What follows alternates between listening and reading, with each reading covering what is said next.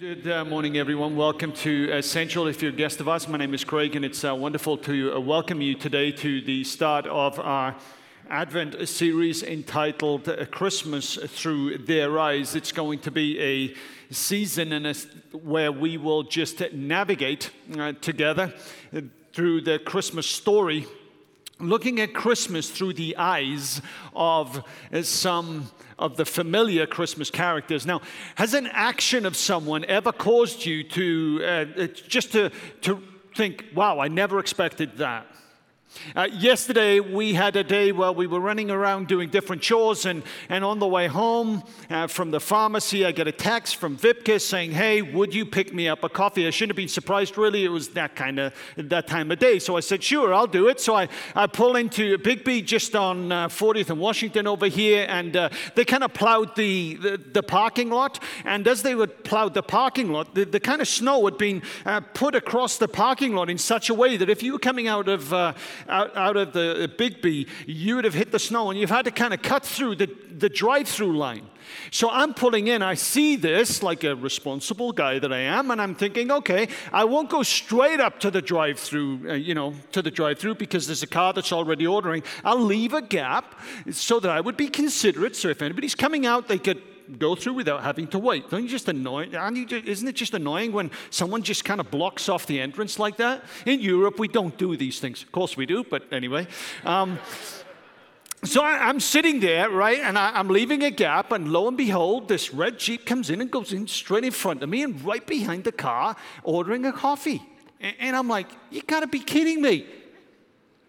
Don't tell me you didn't see me. I'm, I'm sitting here. So I'm like irritated on the inside. And, and so I put the car into gear and I just slowly, slowly kind of creep up and kind of have a look.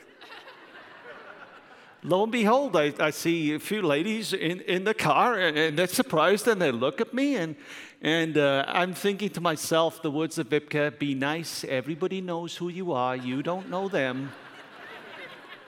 But I mean, this woman was wrong. I mean, I, I had things to do. So I'm looking at her and she's, she's like, Were you in line? I'm like, Duh. No, that's what I was thinking, but I was like, and she went, Oh, sorry. So I kind of put the car in reverse and, and, and kind of reversed back. And, and she's driving a Jeep. Any of you Jeep drivers out there? I've got a Jeep. Jeeps have got reverse gears too, right? But she sits there. And on the inside, my, my, I'm like, good night. I could have done without this. I've got to get home. I got to do this, this, this. Anyway, I get up and I order my coffee and I get to the window and the guy gives me the coffee and he says, the woman in front just paid for your coffee. mm. If that was you, thank you very much.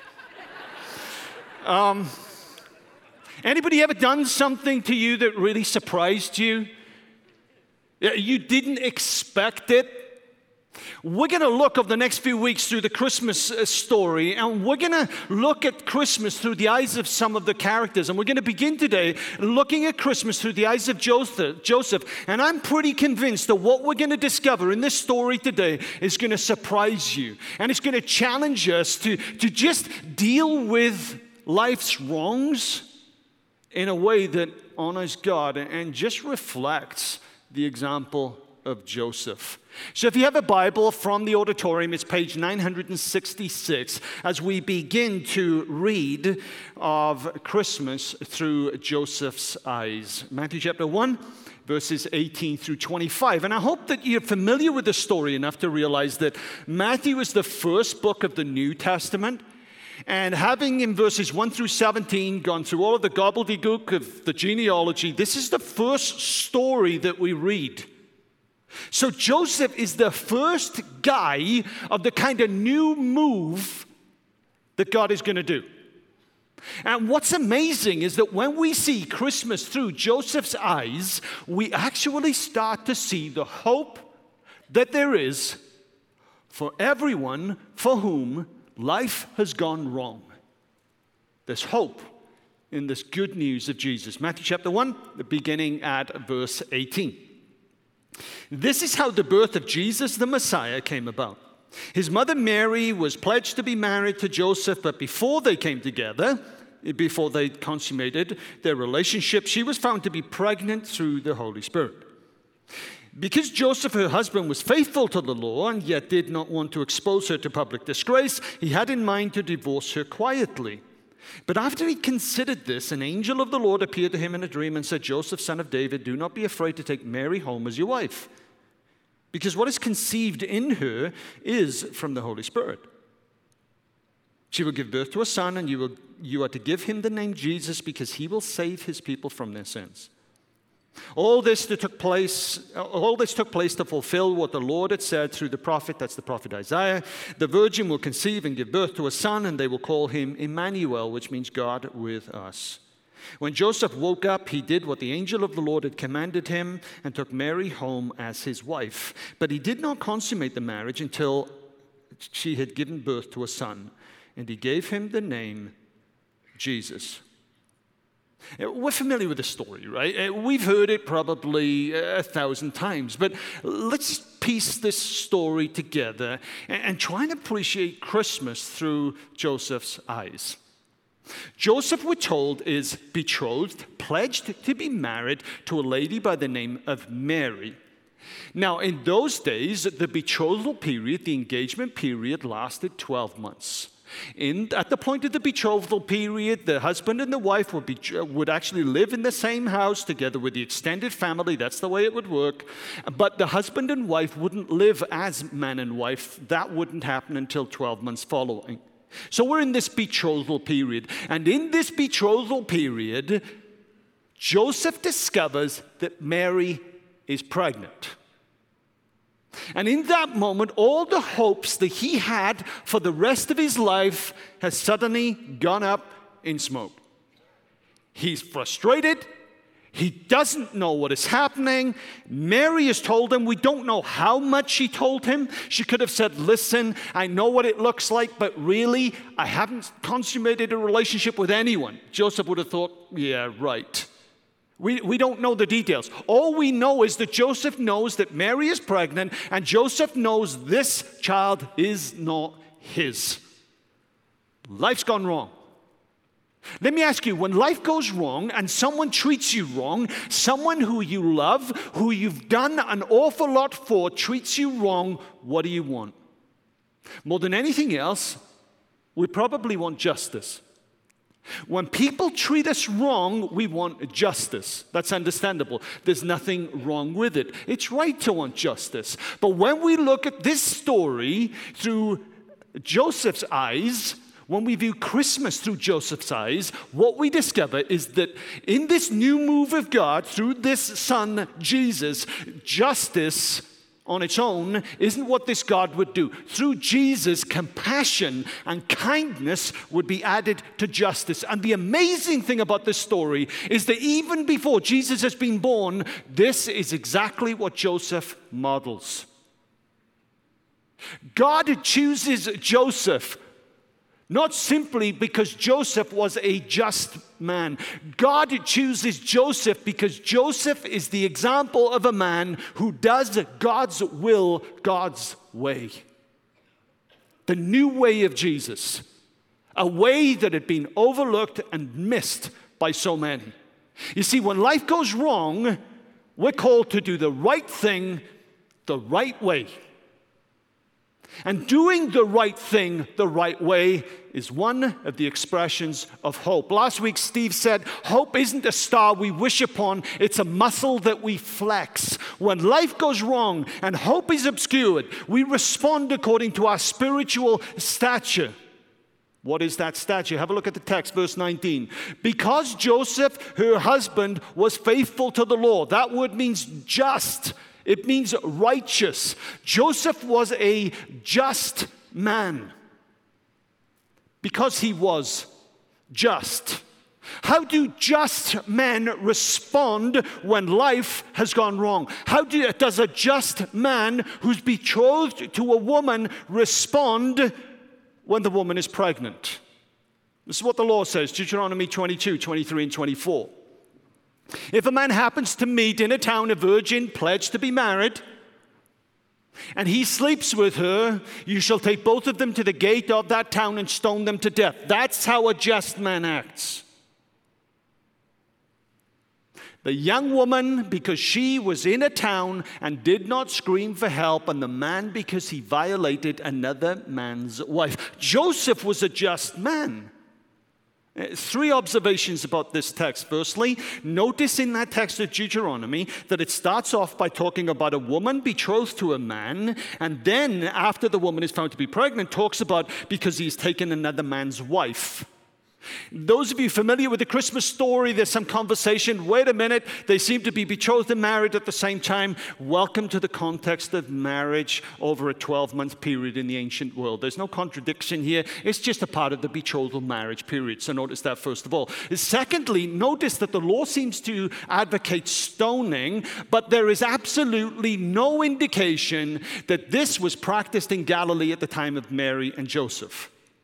What would rather have been enacted is that there would have been a public disgrace. There would have been uh, a, a, scene where Mary would have been uh, just taken to the town gate or exposed to the leaders of the town, and she would therefore have faced public disgrace. So there's no evidence of stoning actually happening. But a just man would do this, you see, because they follow the law.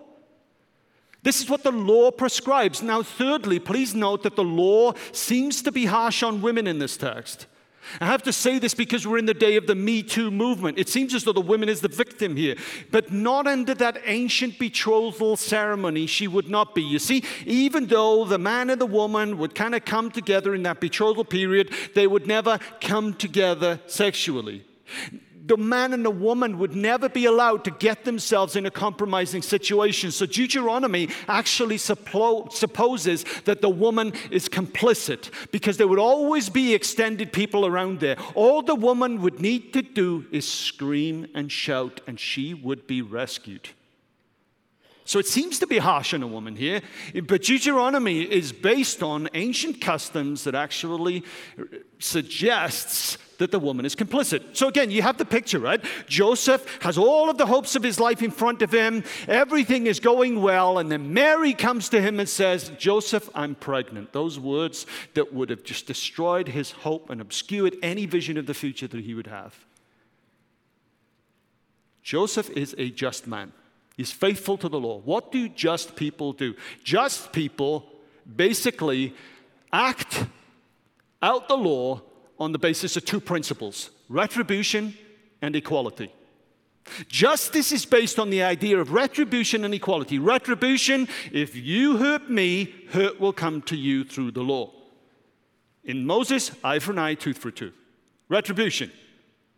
You harm me, the system will ensure that you will be judged for that. But also equality. The idea that there is no partiality under the law at all. Everybody will be treated equally. Joseph is a just man. Justice is based on retribution and equality. That's the way it is. But look at this text again. Because Joseph, her husband, was faithful to the law, what are the next two words? And yet. See, justice is about retribution and equality. Justice in that context would have been about exposing Mary to public disgrace. But, is another way of saying this, but Joseph did not want to expose her to public disgrace. Listen, if being faithful to the law is about exposing people's sin, why doesn't Joseph do this? And yet, Joseph didn't want to expose her to public disgrace. You see, what we're being led into here is actually going to be at the heart of this gospel that Joseph's stepson, Jesus, would actually preach. You see, in that day and age, there was an idea of justice where if you had done wrong, you would be exposed. But when Jesus would grow up, he wouldn't administer justice like this, would he? You remember the story of Jesus being sitting on the ground and, and the religious leaders brought to Jesus a woman who had been caught in adultery? Jesus, what do we do with this woman? Remember what the story says Jesus just wrote in the ground? A reference back to the book of Jeremiah. And then Jesus just says, Hey, let he who is without sin cast the first stone. Brilliant in its application of a passage of Jeremiah. And we read in the story, but one by one by one, all of these people that are making this just accusation disappear from the scene. So now it's just Jesus and the woman. And what does Jesus do? He looks at the woman and he says, Woman, leave this place, go from this place, and sin no more. Done. You can just imagine a, a, a, person faithful to the law saying, wait a minute, that can't be right. Where's the justice? Where's the retribution? Where's the equal application of the law? But you see, what God was doing through Jesus was putting compassion together with justice. It's God's goodness and kindness that laid the penalty for our sin not on our heads, but on Jesus himself. And you know the amazing thing about this? Joseph is already demonstrating this right at the beginning of the story. Now, the obvious question is where does Joseph get this from? If you're familiar with the Gospels at all, you realize this is not what the religious climate of its day is actually demonstrating. They're harsh, they're legalistic. If you're wrong, they'll point the finger at you. How many of you know what it's like to have done wrong and for someone you thought was a saint to have shared your wrong with so many people? Do you know what that's like? That's the old system of justice. But with Jesus, compassion is put together with justice. And Joseph is demonstrating this. And the question is, where does he get it from? We think that he is getting this from the book of Isaiah. It's already referenced in Matthew chapter 1, but in Isaiah 42, we read this text about the servant of the Lord, and this servant of the Lord is going to be an incredible person. And then we read this in verse 3 A bruised reed, the servant of the Lord will not break a smoldering wick he will not snuff out. In faithfulness, he will bring forth justice. So, this servant of the Lord is going to execute justice. And the example of this is how he deals with bruised reeds and smoldering wicks. What's going on here? What is this teaching us? A bruised reed back then, a reed would have been used more often than not for a pen in the ancient world. Now, if that pen, if that reed was broken, it was of no use to anyone. It basically would have been used for cooking and basically for fire. It, was of no use. The servant of the Lord will administer justice so compassionately that not even a bruised reed would actually break. The administration of justice would still allow for that vessel to be used for what it was originally designed. Ask yourself this as, as people, religious people, administer justice, do they do it with that kind of tenderness? The servant of the Lord will. The second analogy here is that the servant of the Lord will administer justice as compassionately and sensitively as a wick would not even be quenched. Now, the image here is of a piece of linen that was tied and pushed tightly together, dipped in oil, hung kind of on a door frame, and then set alight to be a lamp into the room. But the problem was when the oil had kind of all been used up, the linen would burn. It had the danger of dropping to the floor and burning the entire house. And so, what they would do is they would put a bowl of water under that lamp, under that wick, so that when the oil had run out, the, the linen would drop into the bowl. Again, no fire. So, what is happening here? The servant of the Lord would even be so tender in his administration of justice that not even that threat from that linen burning the house down would actually quench the purpose for which that linen had been designed. This is where Joseph gets it from. He gets this from the idea of the servant of the Lord. Now, we have no idea how, but what we see is Joseph is demonstrating justice faithfully in God's eyes.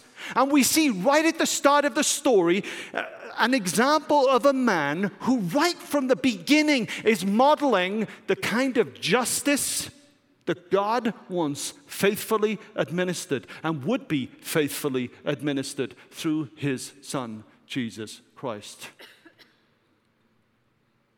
See, Joseph is responding to wrong according to what he believes.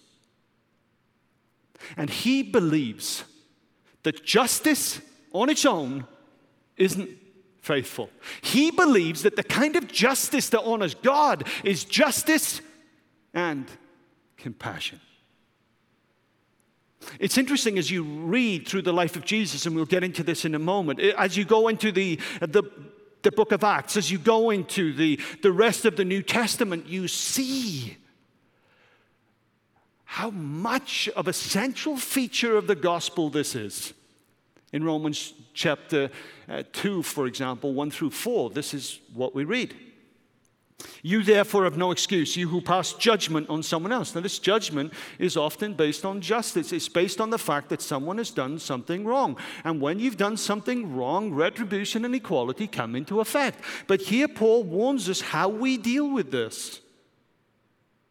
You who pass judgment on someone else, for at whatever point you judge another, you are condemning yourself. Because you who pass judgment do the same things. We're all one of those people. Be careful, Paul is saying. Now, we know that God's judgment against those who do such thing is based on truth. We all know that, right? Truth.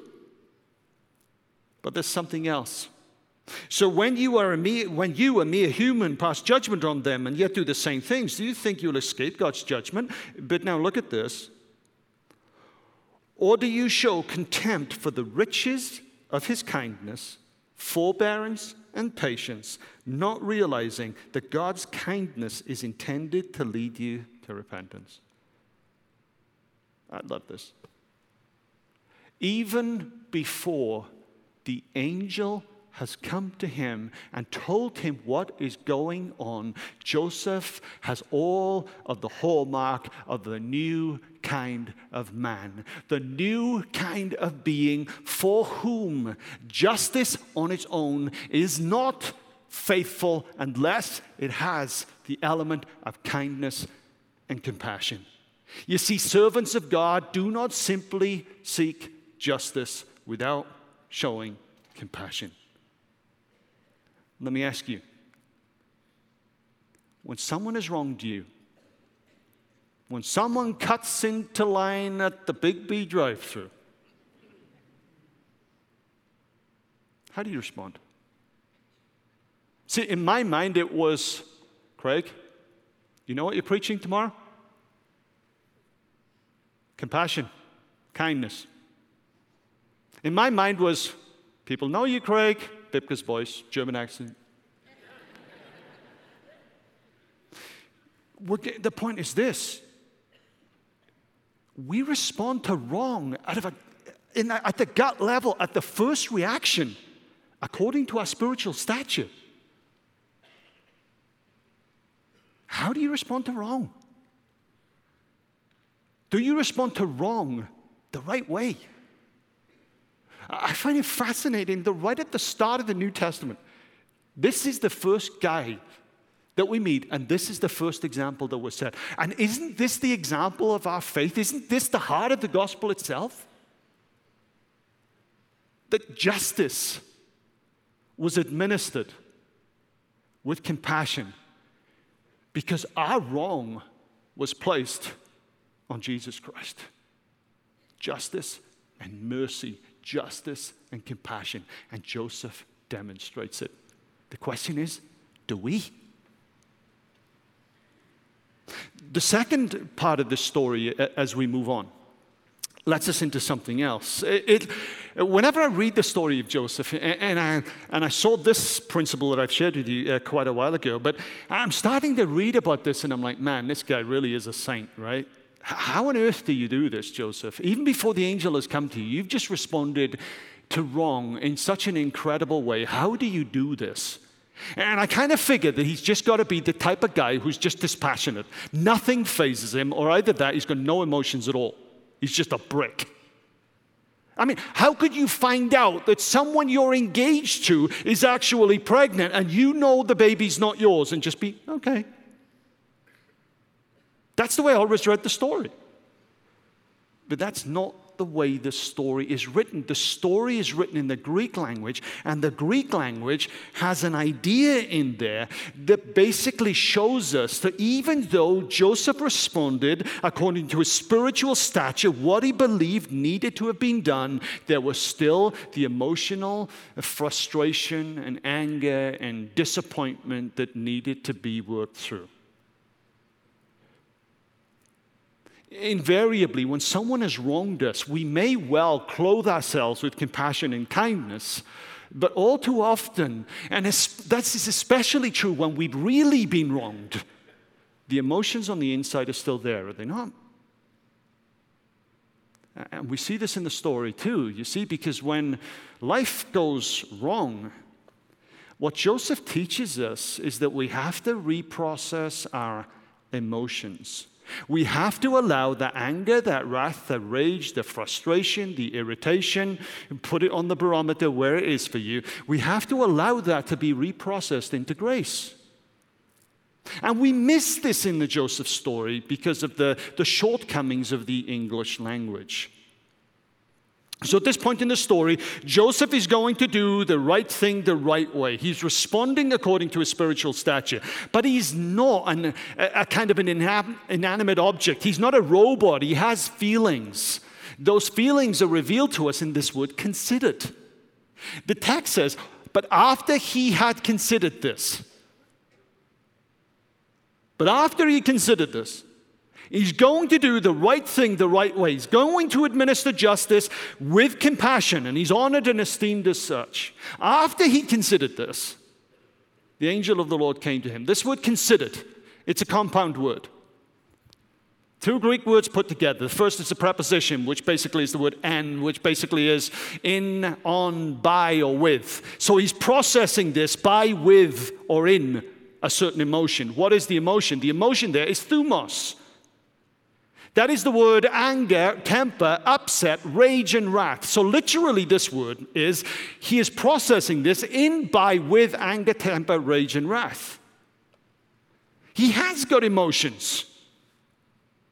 He's doing the right thing because sometimes doing the right thing is the very thing that causes our emotions to catch up. Do you all hear me on that? Doing the right thing is the very thing that allows our emotions to catch up. He's angry, he's upset. Do we all go, duh?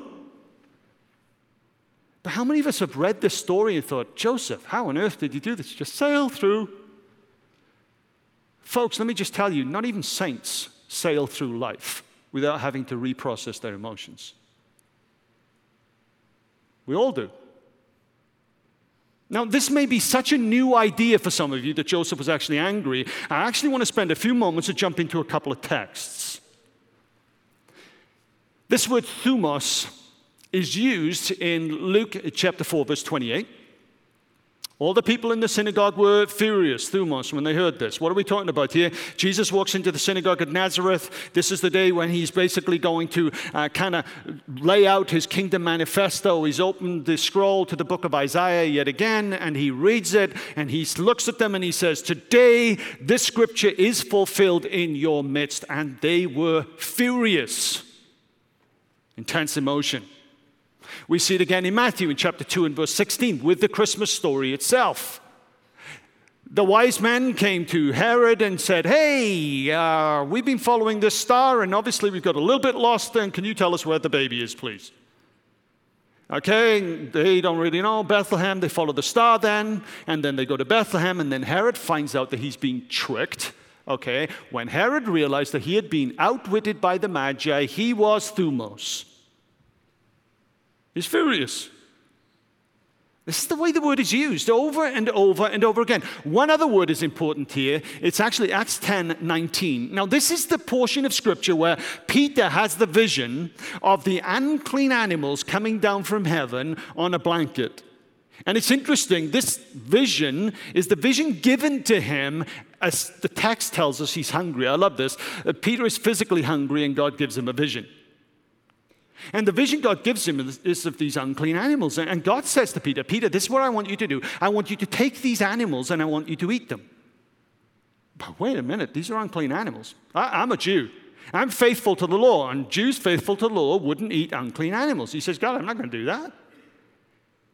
And God says, How dare you basically say that anything that I have made is actually unclean? While this is going on, we read this verse. While Peter was still thinking about the vision. Thinking here is the very same word considered that we look at in Matthew 1:20. Peter is processing this with intense emotion. You know why? His cultural Christianity or his cultural Judaism, not Christianity, his cultural Judaism is actually being challenged. This is important for us. Many times people have stood in this pulpit and we've actually shared insights from the Word of God that challenge people's cultural Christianity. And all too often, and a lot of times, we get letters back from people who are enraged. And I'm like, that's okay because Joseph was, Peter was, and you are too. Folks, that's just the way it works. But the idea here is Joseph is working this th- thing through with intense emotion. He is angry. One of the one of the hardest lessons, especially for some of us guys uh, to work through, is how we get rid of our anger. That it's just destroying our relationships at home with our wife, with our kids. Anger destroys relationships. How, how does anger get recycled as grace? Joseph is angry. He's going to do the right thing the right way. But the emotions, he's been hurt. Any of you know what it's like to be hurt and you're angry?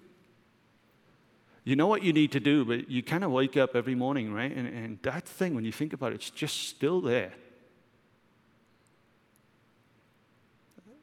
Proverbs 15:1 says this: a gentle, ang- a gentle answer turns away wrath, but a harsh word stirs up anger. A, a gentle word. I find it really interesting that in Acts chapter 10, as Peter is processing this with uh, passionate emotions, that vision, it's the still small voice of the Spirit that comes to him and say, Hey, Peter, to help you process this, three men are about to knock on your door. Peter then has to go on a journey with this entire process, all the way from Joppa up to Caesarea by the sea. And while he's there, the Spirit of God falls on unclean people and he just recognizes, God, you're in this. But his anger began to be processed when he received the gentle word that came from the Spirit of God. In Matthew chapter 1 is exactly the same thing. As Joseph was considering these things, an angel appeared to him and basically said, Joseph, son of David, do not be afraid to take Mary home as your wife, because what is conceived in her is from the Holy Spirit. She will give birth to a son, and you are to give him the name Jesus because he will save his people from their sins. The gentle word that comes in this instance from the messenger of God. You know what I discovered? Even yesterday, as I was at Biggby, or when people have done wrong to me, my spiritual stature in Christ means that I am a new person in Christ Jesus. That means that the Spirit of God lives in me, indwells me, fills me, controls me. And when I get tempted to be angry, there's nearly always always that still small voice of the Spirit that says, Stop. Don't do this. Anger is turned away when we listen to the still small voice of the Holy Spirit because a gentle answer turns away wrath. And fortunately, what happens for many of us is that we do this. In your anger, don't sin. How do we sin? How do we, uh, how do, we do this? Basically, by letting the sun go down while we are still angry. In other words, we sit on our anger, we stew on our anger. What is amazing about this text is that Joseph gets up and did exactly what the Lord had commanded him. We reprocess our anger into grace when we listen to the still small voice of the Holy Spirit and we do what it says. And even in this text, we see an example that doing the right thing is the best thing that we can do. And when we do the right thing, our emotions invariably catch up. Friends, when we see Christmas through Joseph's eyes, we can change our perspective on our emotions and we can allow our anger to be recycled as an expression of compassionate grace. My first ever experience of someone putting this into, into effect was actually the principal in my Welsh elementary school, Mrs. Davis. I grew up in, in a, an environment where I received free school meals every day. And with that free school meal, my go to meal was ravioli, beans, and chips, baked beans. Don't ask me why, that's what I liked. And with that, we would always be able to have some dessert. And it was invariably apple crumble. You all know what I'm talking about with custard, not the vanilla sauce that we're used over here, proper custard, which invariably my family bring to me, with, uh, to me from the UK because we can't buy the same thing over there. I have this all the time. But with this meal, we were only ever allowed one cup of water. That's it, just one. Don't ask me why, one cup of water. Well, today, this dinner lady, as we would call them, decided to be really gracious and give us a second cup of water. Second cup of water. We were so pumped that me and my seven other friends went out of that dining hall, walked down the corridors of the school, shouting, We had more water. That's what you do as a seven year old, I guess. Uh, the only problem was we weren't allowed to shout in the corridors of school. So that same dinner lady actually reported us, and we all eight of us had to go to uh, Mrs. Davis's office, the principal, and this is about 1970s, okay? And so we had to stand there with, with our hands palms up, all in a line, and Mrs. Davis came and she took a 30 centimeter plastic ruler, was that about 15 inches, right? Plastic ruler, and she put the ruler straight over her hands, one after the other. And we got to my friend at number eight in the line, and he spontaneously burst into tears. And we were looking at him going, You wuss. Then Mrs. Davis did something I never expected. She turned around, went to her, her, uh, her right, cupboard that was there. She brought out this big jar of cookies and she proceeded to give every single one of us a cookie. Now, in my mind, those two things didn't go together justice and compassion. But I tell you what, I, I actually left that room a fan of Mrs. Davis. a ruler and a cookie meant that this woman was pretty amazing in my eyes. I never sang going down the corridor ever again, not because I was afraid of the ruler, but because I'd actually experienced the compassion of a principal. The power of kindness when wronged. You know what I find really amazing?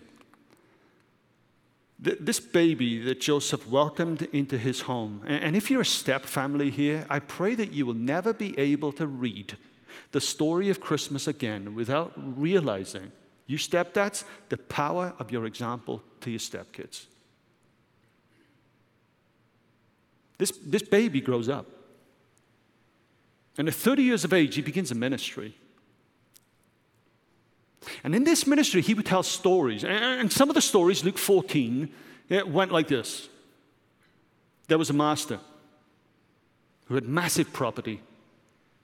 And he decided to, to invite all of his leaders to a big banquet. But none of them showed up. And he was so angry. So angry, in fact, that he went outside and found all of the people that had nothing and actually showed compassion on them and brought them in. Can I ask you a question? Where do you think Jesus got this from? Oh, Jesus was God, and as God, he knew God better than anyone else. Yeah, but the Son of God didn't become a man in order to act like God. The Son of God became a man, took on flesh in order to be filled with the Spirit of God, and for the Spirit of God to reveal the will of God to him as a man. Where did he get this from? Could I suggest to you that not only did he get it from the Spirit of God who revealed the will of God in the Word of God to him, but he also got it from his stepdad. Because this is the kind of house that he grew up in. The kind of house that when things went wrong, the dad used a ruler and a cookie.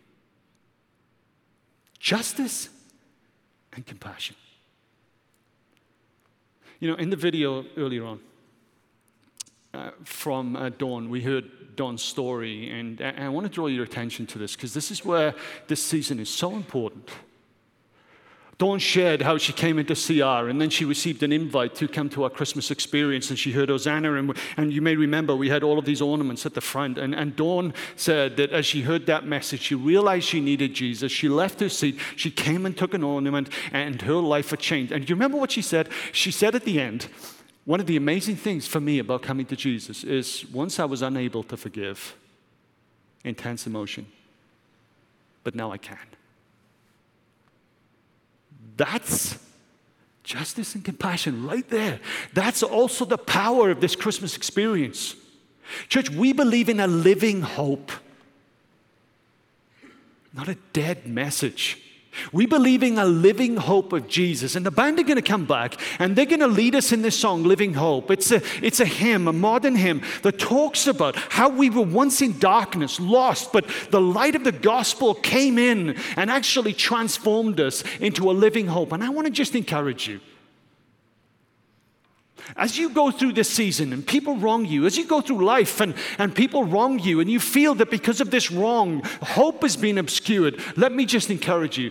Put Joseph's example into your experience. Let me encourage you. When you've been wronged, put compassion and kindness together with justice because you will never, ever know. The example that that has on your kids the example that that has on your grandkids, the example that that has on the people around you. But when we allow the gospel to change us and we do the right thing, our emotions will catch up. And God will use our example in our kids and our grandkids as stories that represent a God who does the same.